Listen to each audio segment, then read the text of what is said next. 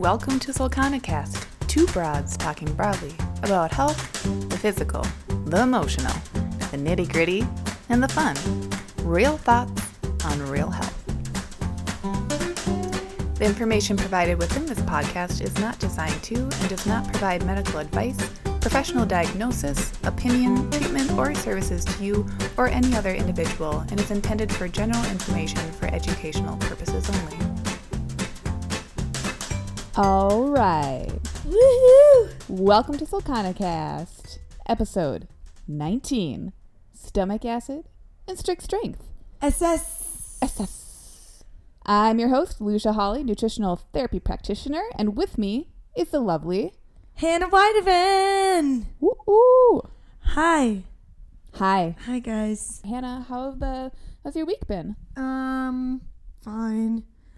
Fine. It's fine. It's long. Mm-hmm. Yeah. My days are like 12 to 14 hours right now. Whoa. I know. But you know, I always say like one day one day I'm going to be less stressed. Yeah. So far I don't know when that day will be. I think tomorrow I'll be less stressed. Okay. Yeah. I don't know I don't know why, but I'm just going to think that way and then it will be true. Yeah.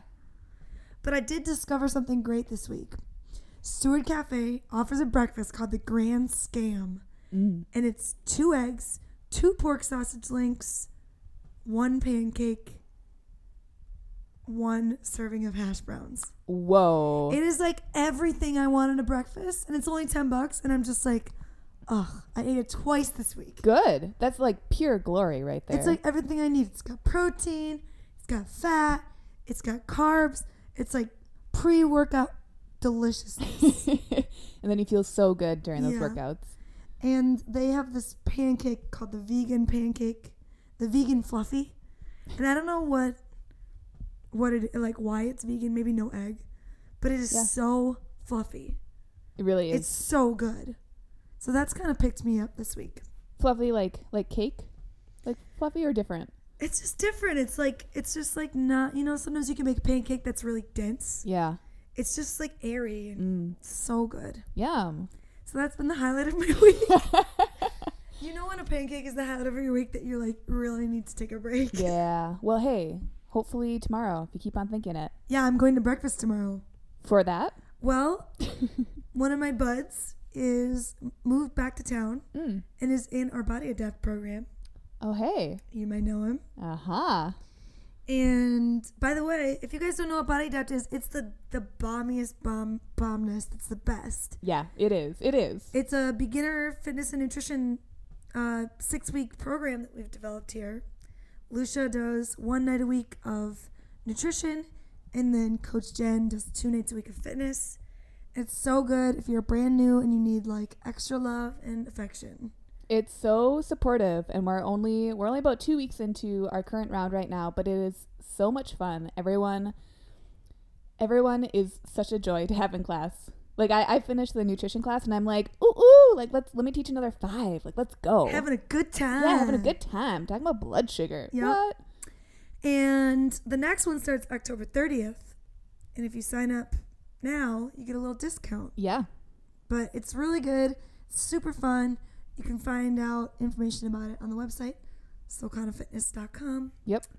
And, uh, or you can just email coach at solcanafitness.com. It's so easy. Yeah, You have to. you gotta. You gotta. Moving on. Moving on. Shameless plug. That's good. I'm having breakfast tomorrow with my bud. I'm probably going to do the 11:30 class, and then I'm just going to go home. yes. Uh, well, speaking of breakfast, um, I would say this last week I have been totally into egg bakes. I saw that. Dude, You put it all over Facebook, all over the Facebook, all over the Scram, uh, all over Twitter. all over that um that uh, essential omnivore. Yeah, essentially eating egg bakes day in day out. I took a really, uh, not a really long, but I took a, quite a break from eggs or from like eating. Yeah, because were you thinking that they might be like an allergen for you? Yeah, and that's that's not something new for me. But I was this past summer is really focused on healing my gut and taking out any foods that I thought might be triggering something. So eggs were especially out, if they were if I had one here or there, not a big deal. But my gut's been feeling really good, and I'm so excited about that because that means that I've been able to eat eggs, and I've been feeling good. Ugh, From I the just eggs. love eggs. I love me some eggs. Uh, one of our clients brought some eggs from his chickens Oh. that he has in his backyard, backyard, and they were so fresh. like I cracked one into a bowl, and then I cracked one that I bought from the store into a bowl next to it, and like the one he gave me was so rich in color, Mm. and it was not as big as the one I got from the store. Um, and the one from the store was like organic or whatever too, but it was just so much better color. Beautiful. Got me so excited. Oh. I made the best omelet. okay, should we talk about our subjects? uh huh. Cool. Let's talk about our bellies. Yes. Well, let's actually talk about above our belly. Oh, I think that that's something that um I think when people think about their stomach or they're like, "Oh, I have a stomach ache," or "My stomach feels upset." Nine out of ten times they're doing that. If you're if you're like around them in person, I bet their hand is like above their Yeah. belly button. right. They're like, ow, my intestines hurt. Yeah. So And no one says that. It's like not cool to say it. no. You could say my gut hurts, Yeah, but no, one one's wants to ever say like, they have a oh, my colon. oh, Oh, my large intestine is so full of poop right now. oh my They- my colon. Ow. Yeah. So are actually if you're if you do have a stomach ache, you you could have authentic stomach ache, but if you're saying that and your hand is lower, likely your intestines i that's what you're feeling. Your intestines are going to be down lower. Above that, if you go to your sternum or where the place where your rib cage, the two sides of your rib cage meet, that's actually where your stomach is. So it's a lot higher. yeah. People. Like people get cramps in there a lot, and then they're Uh-huh. like, "Oh, I have a stitch." I'm like, "No, did you just eat like right before you worked out?" Your like, stomach yeah. is like trying to get that food to turn into smaller food. your stomach's working hard. yep. Yeah. So, okay, now we know where the stomach is. Okay. So, when we eat food, we take it in, we chew it up, we swallow, it goes down our esophagus into our stomach. So, Yep. that's really the first organ that is digesting the food. Um, what is stomach acid? Stomach acid is a digestive fluid. It's also known as gastric acid, gastric juice. So, that, Oh, yuck. yeah. Let me get some of that gastric juice. That's like need something you with my order. gastric juice. You order at like a really fancy bar. Yeah. Ju- uh, jus gastrique. Yeah. I. Oh my god. Yes. I bet you if you went to the Marvel bar and you were like, "Yo, can you make me a gastric juice?" They would whip something up for you and just pretend that's what it was. and then you would have no friends. Yeah, because you'd be drinking bile. yeah. People would be like, uh, "Did someone just throw up?" uh, we're not going to be doing that today. So All right, good. we're going to keep that gastric juice. We're going to try very hard and keep it in our stomachs. But we'll talk about what happens when it does not stay in the stomach because that's also Oh. interesting. Oh, like if it leaks out into your body. Yeah, we'll, we'll talk about that though. Okay. Okay. So, Okay, I'll, I'll slow down. you know, you're so excited. That's stomach acid. Okay, so stomach acid, it's in our stomach. It's there to br- help break down our food. That's where uh, one of the first areas of chemical breakdown happens. So the acidity of that stomach acid, it's breaking down all food, but it's especially breaking down dietary proteins that you're eating. What is it made out of? It's part hydrochloric acid. There's some potassium chloride and some sodium chloride. There's some other stuff in there too, but those are kind of the main components of Sure. stomach acid. sure. Hannah, can you guess what the ideal range on a pH scale? So pH scale, I'm sure you know, but just to talk about it, so pH scale um, goes up to 14. Uh, Something that's acidic is going to be lower on the scale. Something that's neutral is at a 7. Can you guess the ideal and average acidity of the stomach acid? I'm gonna say four. That's really close. Is it? Yeah. So stomach acid, there's a range, but it's between 1.5 to 3.5. Really? Gets Yeah. as low as 1.5? Yeah. Damn. yeah. So around the That three, shit can burn through. it's hydrochloric acid, man. Yeah. Yeah. Don't drop that on. Don't don't puke on stuff. Don't puke on stuff. If you want it to stay nice. That's just a general rule. That's Hannah's house rule. I have a rule for you. if you puke on stuff, you should clean it up right then Otherwise, it's just gonna be burning It's gonna be burned. couch. You're gonna burn a hole in your couch. Don't do it. Especially if you were drinking. Especially if you were drinking moonshine Or gastric juice. or At that Marvel. Juice.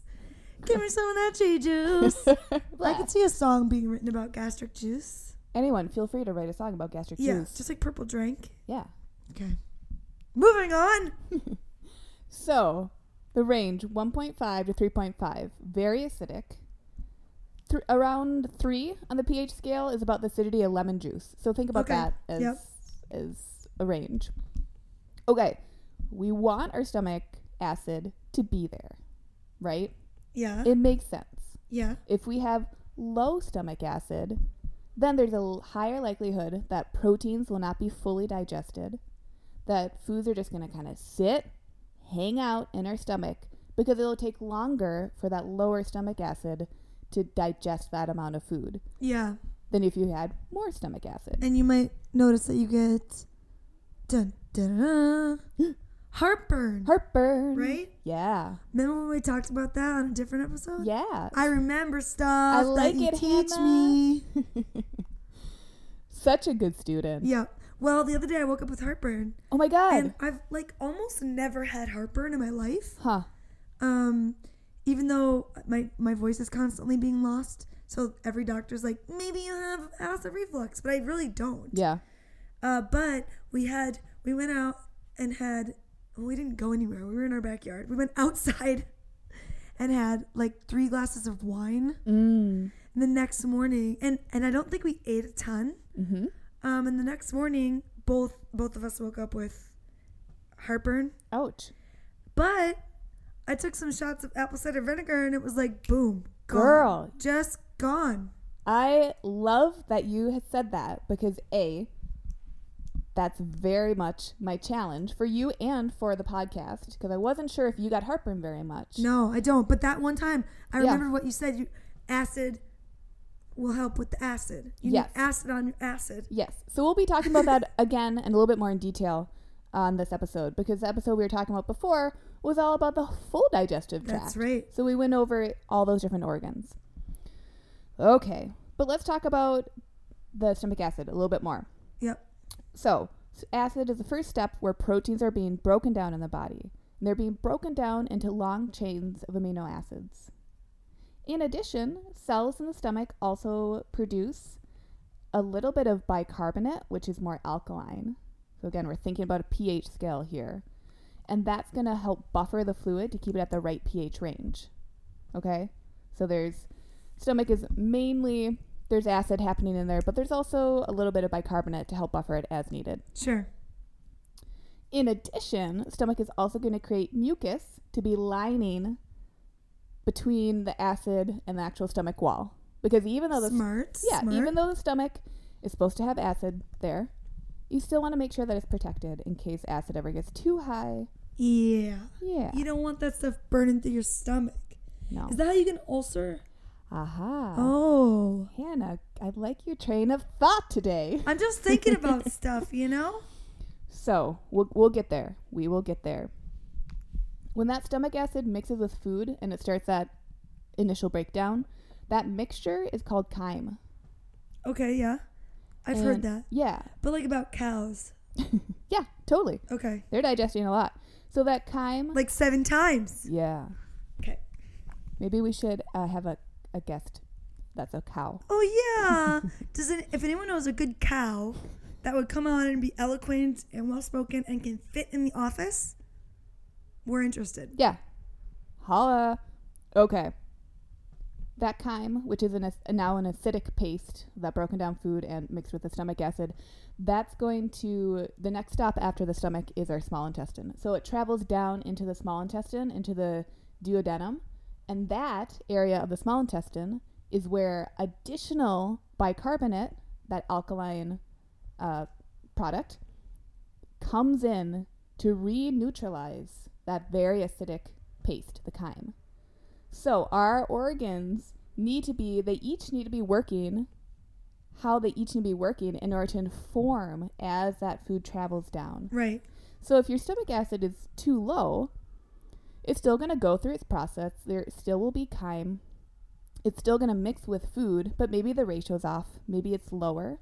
So that less acidic chyme is still going to go into the small intestine, but it may not trigger that bicarbonate release the way it would if it were at a more proper level. Right. So I, I always want to reinforce that when we think about the digestive tract, if someone does have, uh, let's say, issues with maybe they think their bacteria is off in their gut, they think that their small intestine isn't working right for ABC reason, you always want to look up, look north of that process. So, what's informing the small intestine where it's off kilter? What's informing the large intestine? Yeah. Which a lot of the time is going to be the stomach. Sounds right to me. Yeah. um, one other thing that's really important about stomach acid is that we want it to be breaking down those proteins, right? Yeah. We also, when we have appropriate levels of stomach acid, that's going to ward off any pathogens, bad bacteria, parasites. Ooh. That should kill those bad guys.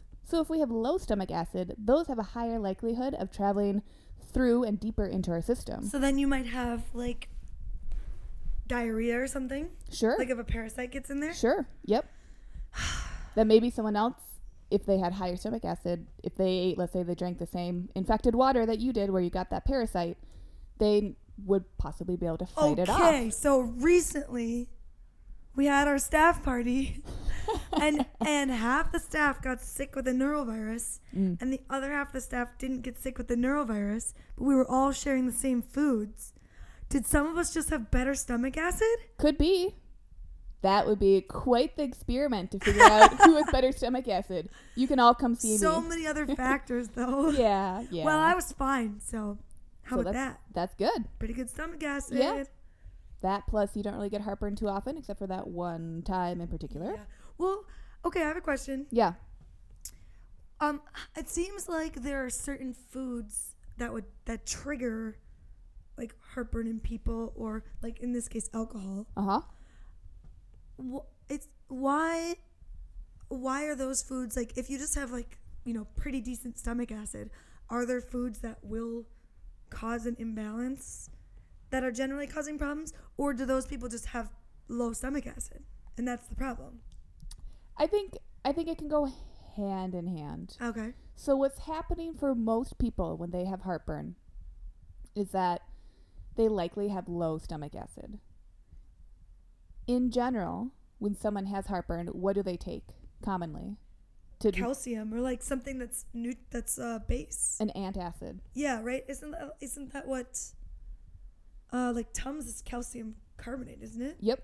So Yeah, so they're taking something to neutralize that true acid and bring it up the pH scale to something more neutral. So in the moment when you're feeling that heartburn, you're feeling that acid coming up into your esophagus, neutralizing that will feel good because that's acid in a place that it should not be. right, We don't want acid in our esophagus. That's not meant to have acid there. right, feels bad. Feels bad. Unfortunately, what happens is that when people are doing that, they're only treating the symptom and they're not treating the cause. Yeah, and it doesn't feel good for that long. Cause I, honestly, I used to take Tums all the time when I had a stomach ache, like Yeah. when I got pain in my actual stomach Yeah. or in my intestines. And now I'm all about that apple cider vinegar or, or kombucha because Right. it's like, it's like instant. Like I took Mm-hmm. that apple cider vinegar shot and my heartburn was instantly gone. I was like, this is crazy. It's beautiful. It's a beautiful thing. So awesome. Of Get course, some- it tastes disgusting, But it's worth it. but it's worth the vinegar taste. It comes into effect much quicker. Okay. And uh, let me break down again why that low stomach acid is causing that heartburn in the first place. Yeah. It's happening typically, and this is not for everyone, but for the majority of people, it's because higher processed foods, starchier foods, alcohol, sugars, all of those, they're coming into a stomach that is not properly acidic, they're going to hang out in that stomach for a longer amount of time because it's it's more difficult. It's more of a burden on the stomach to be digesting them. Right. When it's more of a burden and they're sitting there for a longer amount of time, then they might start to ferment, Ooh. right? When they're fermenting, they're going to release some CO2. Yeah. That's going to release some essentially that's going to make the stomach larger. It's going to put pressure on might that va- burp, might burp some CO2 out or what? you might burp. It's going to put pressure on the valve that separates the esophagus from the stomach. Uh, When there's pressure on that valve, then there's likelihood that that valve can open. When it opens, yeah. then the contents of the stomach, which should stay in the stomach, are going to go back upstream. Ooh, I felt that before. Yeah. When you're like, I'm burping up my lunch. Yes. That's not good. It's not supposed to happen. Right, because when you're taking so when you're taking the tums for that, that's making it feel better in the esophagus, but it's not changing anything in the stomach. Right. Versus when you take apple cider vinegar for that, might not feel so great in the esophagus, but as soon as it hits the stomach, that's going to kickstart that process of digesting and moving the food through. Can can this also happen like if you're if you got too full or like Yep. can you then feel that because it's like trying to break down too much food for the n- amount of stomach acid there actually is? Yes, exactly, and that And that also can put that pressure. Yeah. Okay. Yep. Cuz I definitely have felt that like you know when you're like at a potluck or something and you just eat like one of everything really Yes. quick Yes. and and then you feel that way that makes sense. Yeah. That your body's like, "Hey, that's a little too much too soon." Right. Okay. So things that cause stomach acid to be depleted, stress, lack of sleep, lack of nutrients, stuff that is very common. I feel like we say the same things a lot. yeah, we do. We do like, because eat well, sleep often, yeah, relax, stop manage your stress, out. get some exercise. It's it's not rocket science, but it is so hard because that's lifestyle and that's Yeah. life that you need to change Yeah. in order to uh, feel the effects from that. Truth. That truth. Okay. So when someone commonly has heartburn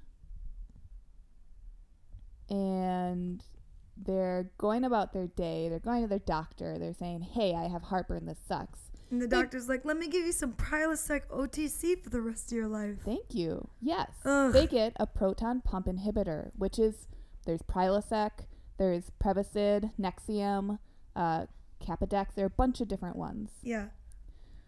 And like once you start taking it, you have to keep taking more and more They for the rest of your damn life. I believe that originally they were only intended to be used for a two week period, yeah.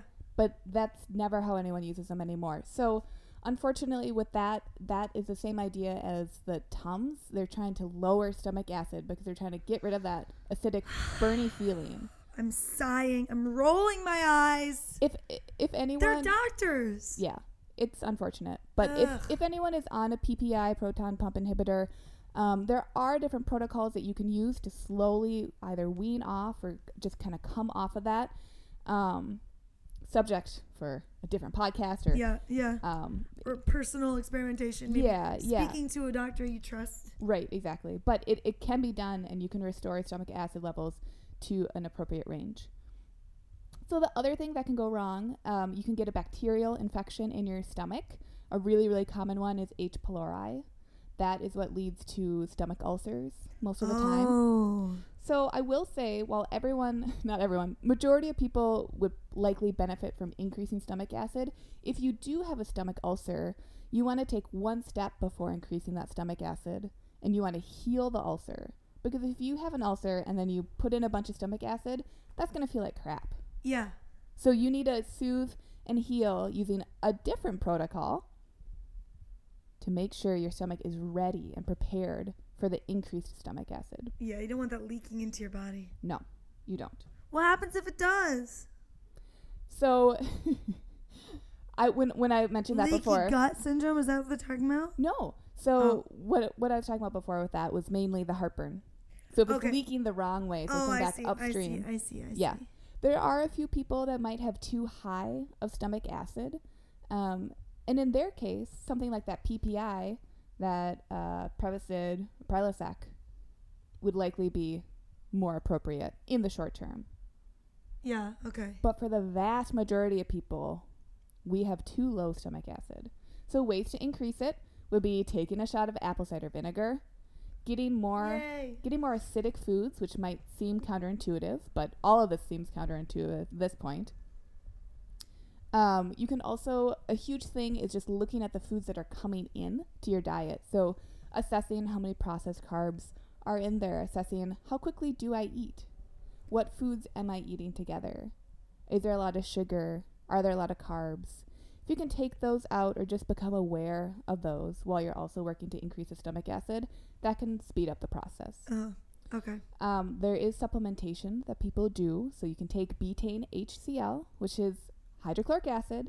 So you can introduce more acid into your stomach to, Been there. to help train the stomach to produce its own. So Hannah has done that before.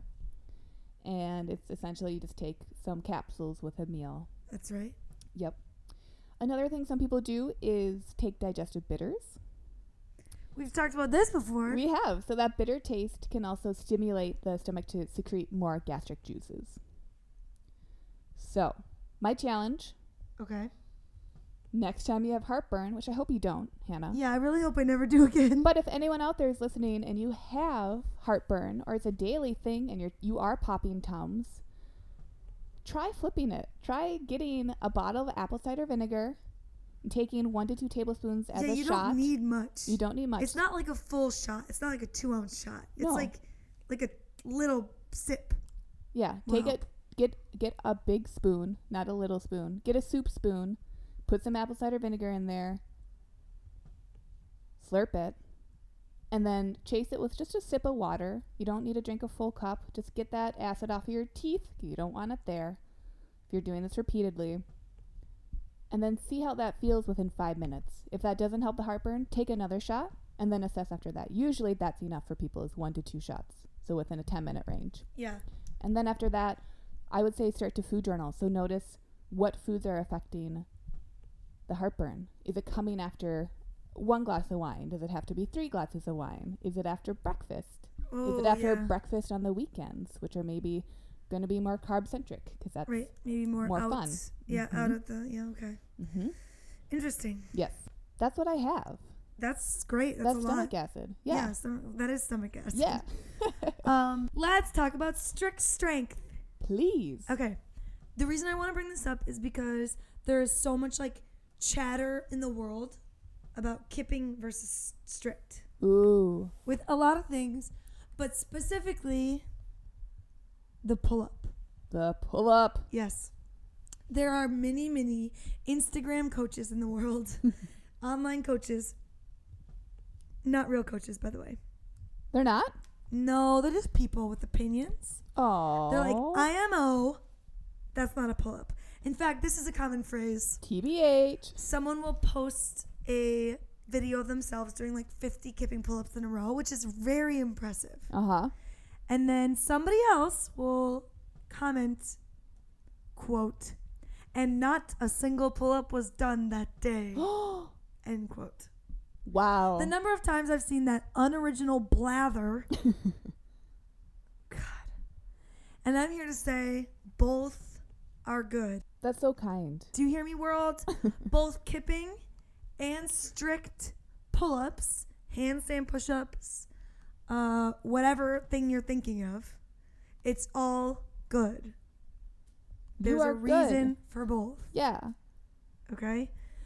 But we're talking about strict strength today, so we're gonna be looking at like why do people complain about it, about kipping, and why do we actually want to develop develop some version of strict movement? So uh, that's what we're gonna do. Cool. What do you think? Cool. I'm excited. All right. So, the, why do you think people view kipping as a problem?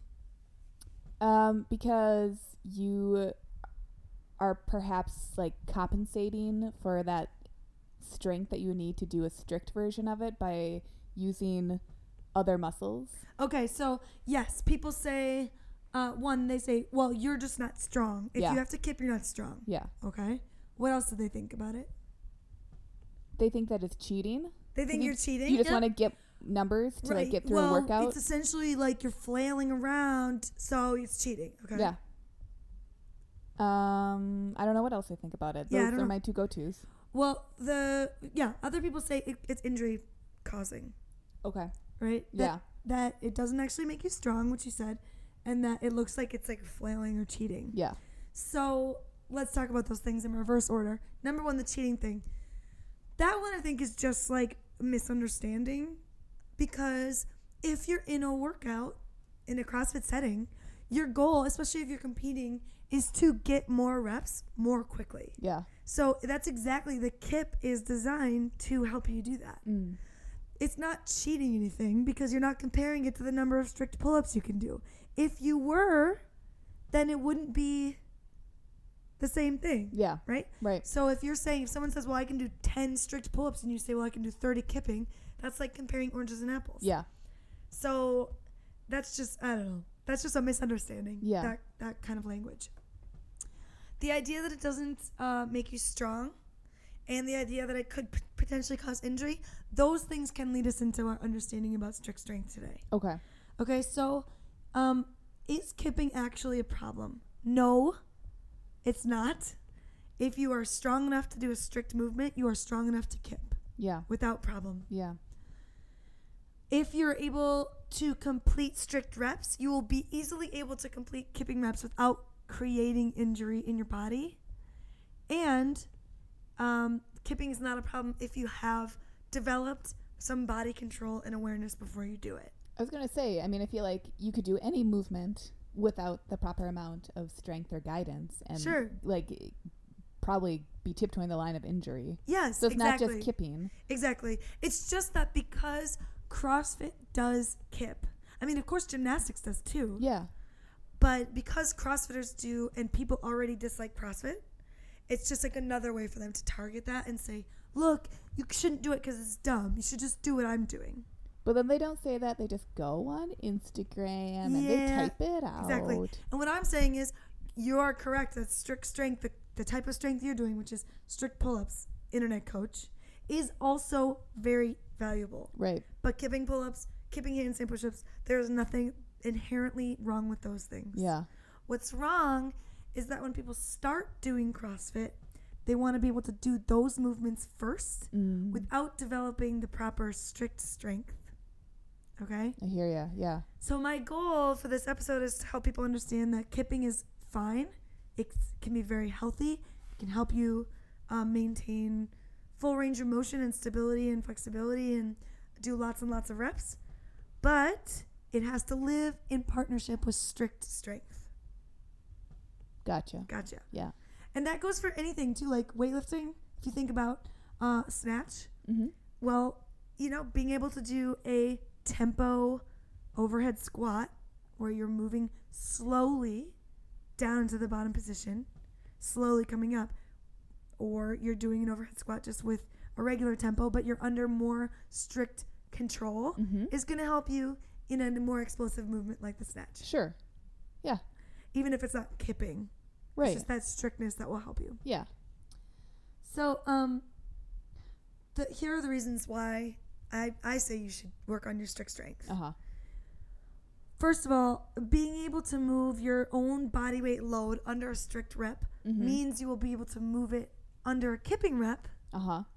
just as well and likely more safely. Sure. So you can imagine, like, if you weigh 150 pounds, if you can do a pull up and you pull your body up over the bar, you're pulling 150 pounds.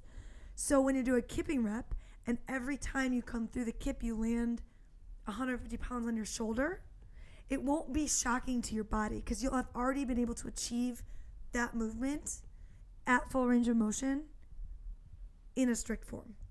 So you've essentially laid down the foundation Yeah. to have a more dynamic movement. Right. Yeah. Versus if you can't do a strict rep and you are putting 150 pounds of load on your shoulder repeatedly, you may find that you're more likely to cause injury because your body is not actually prepared for that. It's like building a cake, Hannah. Yeah. You Got to You start with a toss strong. icing all over the place. No, the cake's gonna fall in half. It's just to be sloppy icing. Who wants that? If you could have a beautiful cake. Yeah. Instead. Right. And really the the thing is like you want to be able to last a long time. Yeah.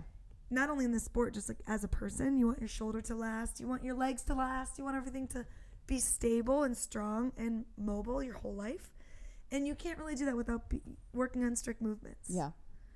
Um, the other thing is that when you're doing strict work, you're preparing your muscles for both concentric and eccentric movement.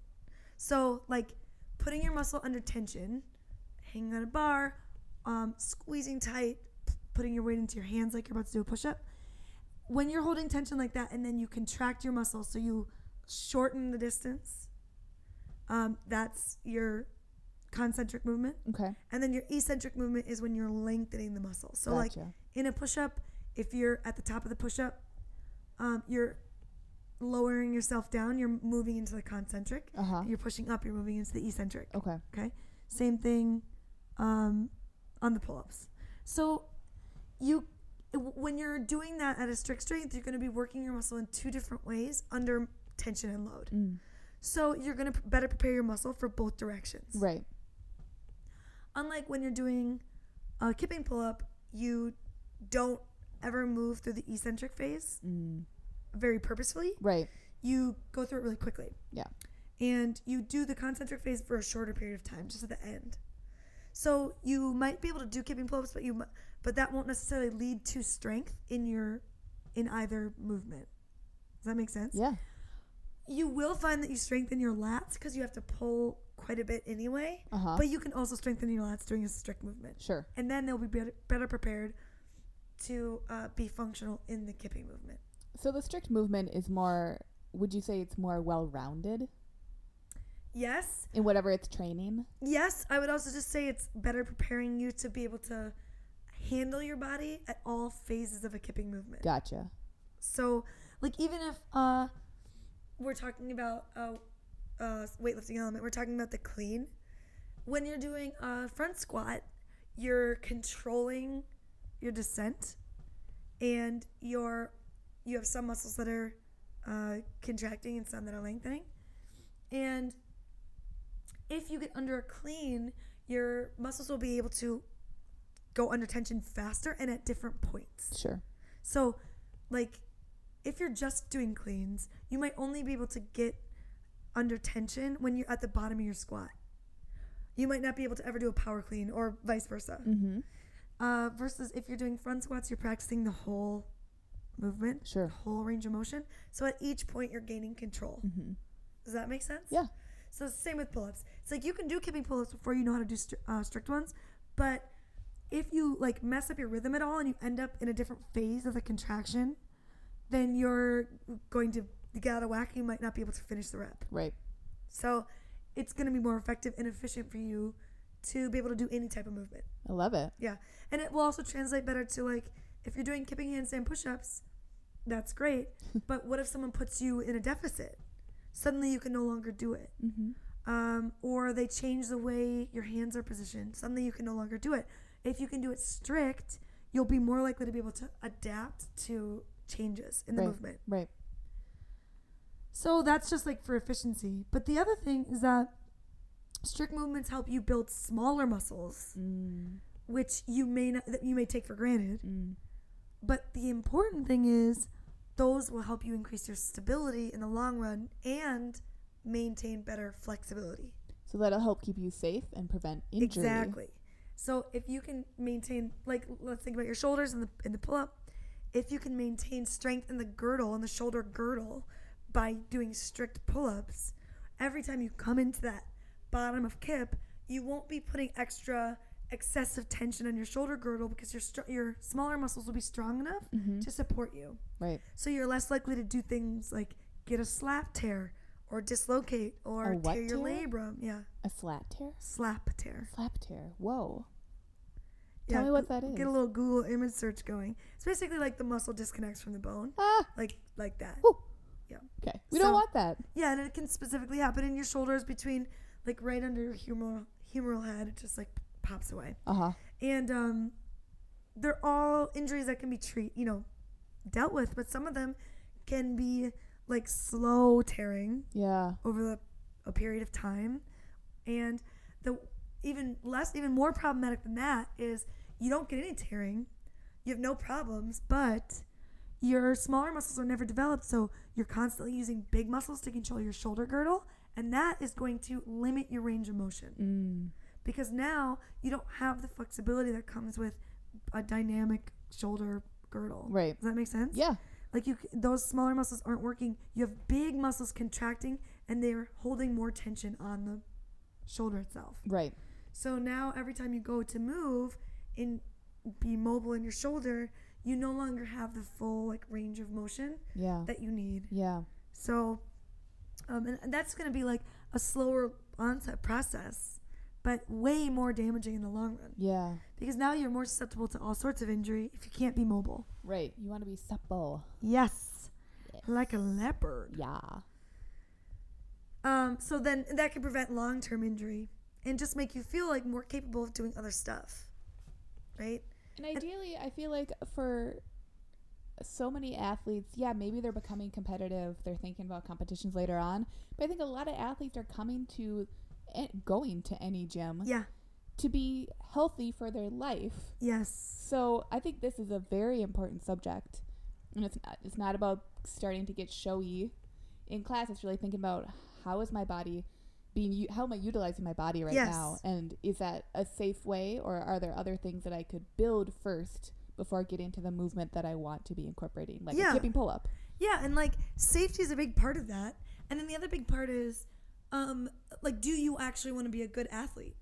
Because if you can do a bunch of kipping pull-ups, that's great, but if you can't do them strict, those kipping pull-ups are going to die out really quickly Yeah. because it's going to be completely reliant on whether or not you can make this big body whip, but you won't have any actual s- strength to finish the movement or to deal with possible fatigue in your lower body. Uh huh. So i you, if you want to be a better athlete, you, you just want to perform in CrossFit uh, competitions, you still have to do strict strength, right? Uh-huh. Like Alex LaChance m- uh, mentioned it on the episode we did. Mhm. She's like, people want the glory of 50 kipping pull-ups, but nobody wants to put in the work yeah. of five sets of 10 strict, Right. three days a week. Oof. Yeah, it's not easy to build strict strength. Right. What's easier is to skip it and just try to kind of like figure out what other people are doing. But if you do build that strict strength, it's gonna give you so much in Yeah, return for, yes. for all that work that you do put in. Yeah, it's going to open up all sorts of doors, and suddenly you'll be doing stuff you didn't expect to ever be able to do Yeah. because you have better control. Um, the other thing is you can think about when if you're working through strict movements, you're going to have better body awareness and connectivity. So, like if you're doing a hollow body position on the floor, And can you describe what that is for anyone who doesn't know? Sure. Lay on your back. Press your low back into the floor and lift your feet, squeezing together and arms overhead. Mm-hmm. Pull your shoulders off the ground. So now you're in like a hollow position. Hollowed out. Your belly is hollowed out. You look kind of like a boat. Yep. So if you can do that, and then you can roll over on your stomach and lift your arms um, and feet that way, squeezing your butt and back into an arch position. If you can do those in a strict way on the floor with strength and control, then when you get up to do that on the bar, in order to initiate a kipping movement, you have to do hollow to arch, hollow to arch. If you can do them on the floor, when you get up on the bar, it'll just be much more natural and Mm. easier for you to understand how those two movements connect. Right. Because your body will know what to do Right. and you'll be able to generate more power that way. You will feel less like you're flailing. Um, again, preventing injury, but also just generally looking smoother. Uh, in the pull up specifically, you'll prevent your hands from tearing Mm-hmm. if you can be smoother on the bar. Mm. And you might be able to do things like you never expected to be able to do, like a handstand. Oh. Because all of a sudden your hollow position is really strong because you've been working on it. And you kick up into a handstand and you can hold it because your core is really tight and you've been working on it. Mm-hmm. So boom, Boom. boom. Strict strength. Yep. Worth it. Um, the other thing is that strict, full range of motion movements are going to help you prepare better for, for full range of motion, faster movements. Sounds so dreamy. Yeah. Full range of motion. Yeah. Ooh. But like, if you're thinking about a snatch, for example, if you're doing a snatch and you're trying to be explosive in a full range of motion, like a full extension, with your butt squeezed super strong and all the way open, training a strict movement that same way is going to help you translate to that faster movement. So, like maybe you're doing um, some heavier, slow extensions. Maybe you're doing some GHD hip extensions. What? Yeah. Sque- just working on squeezing your butt with a weight a little bit slower. Mm-hmm. Anything you can do to slow it down and experience the full range of motion under more tension is going to help you in your kipping movement. So when someone is thinking about this and they're thinking about breaking down the movement, is this? It sounds like something that it would be beneficial if they came to a gym space or they worked on this outside of class versus just showing up to class and maybe getting like a minute or so of a reintroduction to a movement. Well, it depends. So, like, if you have a good coach, they will already be anticipating this. So, we do a ton of gymnastics work in the beginning of classes for this very reason. Because it might be the only time that somebody decides to get up on the bar and try a pull up Right. is if I'm saying you need to do five strict.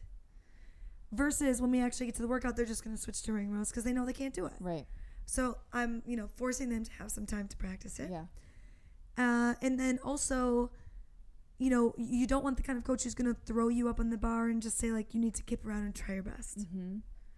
right? They don't. You don't want a coach who encourages that kind of behavior. Yeah. You want somebody who is both working with you on being explosive, but also understanding what your foundational needs are. Right. So, so like if you have the right coach, you have the right programming, you'll be fine. If you don't have access to that, then like one easy way to do anything is just to create yourself a little five by five.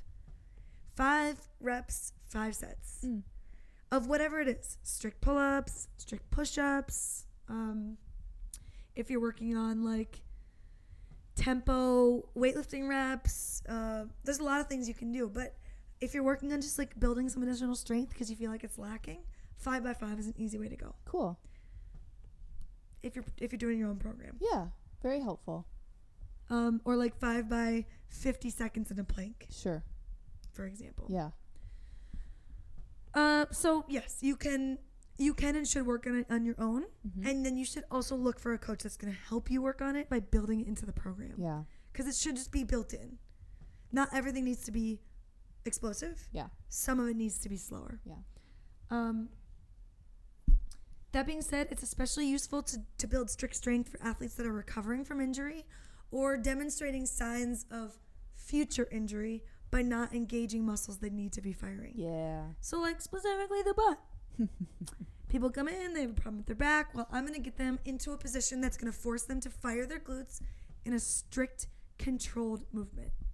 It wouldn't help them if I was just like, okay, I want you to jump 20 times Oh God, no. because they might be jumping really fast and they're not engaging their glutes in order to do it. Yeah. But if I even had them load up their shoulders a little bit with a little bit of weight and then slowly push through a jump position so they're squeezing at the top, that would be a better version of that. Right. Or get them on the ground doing glute bridges, etc., etc. Mhm. I've always talked about butts.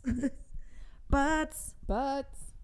Gotta have a butt butt episode soon. Yep, we really do. I mean, Another did- one? Well, we did gluten and glutes, but let's do uh, butts and uh, butts and butts. I I can Butts say some butt stuff about butts. Yeah. So So both are important though, and I want to be clear that like if you're working on strict strength, you're doing the right thing. But if you're avoiding explosive movement in exchange for strict strength, um, you better have a reason for doing it. If it's because you're injured and you're trying to come back, that makes perfect sense to me. You should move in a slower way until you recovered. But if it's just because you have a bias against explosive or kipping movements, you might want to check that ego a little bit because you can just do strict strength, but you're going to be slow yeah, you're gonna be slow and you're gonna be like you know you're not gonna have access to a lot of other things like agility. You'll be less adaptable. yes exactly. You're gonna take one step laterally and tear your acl Oh, oh. i'm just saying. Ah. You gotta have the ability to be both agile balanced strong in a strict way explosive powerful. All of those things need to come at once. You can't just sacrifice one for the other just like you can't just do kipping you have Right. to do strict and you have to be explosive that's just how it is you just want to be a well-rounded body nerd. yeah if you want to just do strict stuff and that's okay for you fine but just don't be crapping on people that are doing explosive movements Yeah. and they won't crap on you for being slow when you try to go for a jog Just get off that Instagram. Yep. Be nice. Yeah. And honestly, if you're working on explosivity and you're trying to be someone like if you're trying to be a really good powerlifter, for example. Powerlifters also have to do explosive movement in different varieties. Oh, Maybe yeah. they're not kipping pull ups, but if they want to get out of the bottom of a heavy squat, they need a little bit of go Yeah. in order to do that. Yeah. Um, and especially if they want to be competition ready, you know? So, anyway, Wow. I guess the point is this both kipping and strength, kipping and strict are good. Being explosive and being slow are both good. They live in tandem with each other. You can't have one without the other. Cool. So good. Yeah. Do you have a challenge for me, Hannah? Yeah. Okay. Do tell. D- can you guess what it is? Where can I pull up? Well, yeah.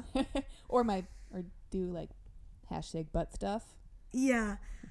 I want you to find an opportunity next week to get early to class and do a five by five of strict pull ups one day, Uh huh. strict push ups a different day, Okay. maybe even tempo push ups, so nice and slow down to the bottom. Yeah. And then a different day, I want you to choose a butt exercise, and you could choose glute bridges, weighted glute bridges if you want, um, or I could show you to do GHD hip extensions. Mhm. And I want you just to pick three days, five by five on each day of one of those three movements. Okay. And just like see how you feel that day. Done. Cool, Love it. cool. Cool. That's your challenge. Okay. Any questions about that strict stuff? No, that makes total sense, and I think it's something that, um, as a a novice athlete, something that I don't think I I break it down into those categories. I'm just like, oh man, someone's so good they can kip. That's Right. cool. They could probably do just like a normal pull up. It's it, it, for me and how I have thought about it before. It's not strict versus dynamic. Yeah. It's like normal or like faster. Yeah. and really, they're pretty different. Yeah, they like are. it's different muscle groups that are at you know uh, we talked about this before like you're in that lean back position so you're way more lat engaged Right. versus if you're hanging you're looking at like your lats but also biceps deltoids like everything's engaging for a strict Right. um your rhomboids like everything has to be more tense so i i can personally tell even if i have not had the athlete before and i see them do a kipping pull up i can tell if they if they can do a strict one or not Mm. same with muscle ups Love you can it. just tell yeah. Like you just people who can do a strict version just are more connected Yeah. when they move Yeah. so They have that total body awareness. Yep. Or fuller body awareness. yes Yeah. and they're not trying to do things like use their neck to like neck over the bar or whatever it is Yeah. or like in kipping handstand push-ups for example they're not like throwing their head Right. because they don't need to Yeah. they know that they have the strength enough to do it Totally. Such a good episode. i know so that's that Pumped. I, it's kind of an episode for the haters and the lovers Yeah. you know what i mean yeah. haters gonna hate prilosec is gonna prilosec Ouch. but it's okay if it does. But also, like, check that shit out because that is not. I don't know. I've had so many doctors try to prescribe me with Prilosec Oh, for my voice, damn. and I went to one speech therapist, and she was like, "No, Yeah. you never need to do that. You're gonna be on it forever. It's not the problem. No. You you don't have acid in your throat. It's not like burning your, you know." Yeah. Anyway, That's the thing. I think it also a lot of what our show talks about is advocating for your own health and being your own health nerd. So really questioning why why am I getting heartburn? What's Yep. actually going on? Why why do I get heartburn even though I take Tums every day? Shouldn't the Tums Right. be fixing it? right? Are they fixing it? Question mark. Question Why- mark. why can't I do a kipping pull up? Why what's going on? What muscles am I using? right. It's it's likely not just your coordination. Yeah. It's like something's missing. Yeah. Well, the good news is you can always hire me to coach you on that. I'm happy to do it. Heyo. You can buy my six week pull up program. Love that program. I Just email me, coach at Solcana. I did that program and it was very, very effective and very useful. Yeah. And you don't need to have a CrossFit gym to do it. You just need a pull up bar. Yeah. And like a couple bands. Yeah. So you can do it at LA Fitness or whatever. Just hit me up, girl. All right. Okay. Uh, thank you so much. Um, Taj came in the middle of this episode, stood outside the door, and dropped out something out there for me. Oh. That's literally what Taj does in this world. She is like the like the fairy godmother you've always wanted, and she's also our producer. Just because she loves us, Thank you, Taj. we pay her in hugs. yeah, we do. Um, find us at Solcana Podcast on Twitter. Please subscribe on iTunes. Write us a little review. We could lo- we would love a review on iTunes. Yeah. Bumps us up that iTunes chart from zero to whatever. We might pay you in a hug if we see you. Yeah, we'll pay you with a hug. And, uh, you know, just keep us informed about your questions because we're always looking for more things to talk about on uh, SolcanaCast. We'll catch you next week. Catch you next week. Uh, next week, we're going to have a special episode. We're going to be talking about race. We're going to talk about racial equity. Uh, it's kind of like a stepping out of our normal routine type of week, but um, we feel like it's necessary. We're really excited to do it. Definitely. And uh, we're really excited to hear your feedback on it. So yeah. we'll talk to you talk to you next week. So tune in. All right. Bye-bye. Bye. Solcana Cast is produced by Taj Ruler. Subscribe on iTunes or visit solcanacast.libsyn.com. That's L I B S Y N.com for full episode information. You can also visit our website at solcanafitness.com to stay up to date on everything health and fitness. Join in on the conversation over on Facebook, Twitter, and Instagram at Solcana CrossFit. See you there.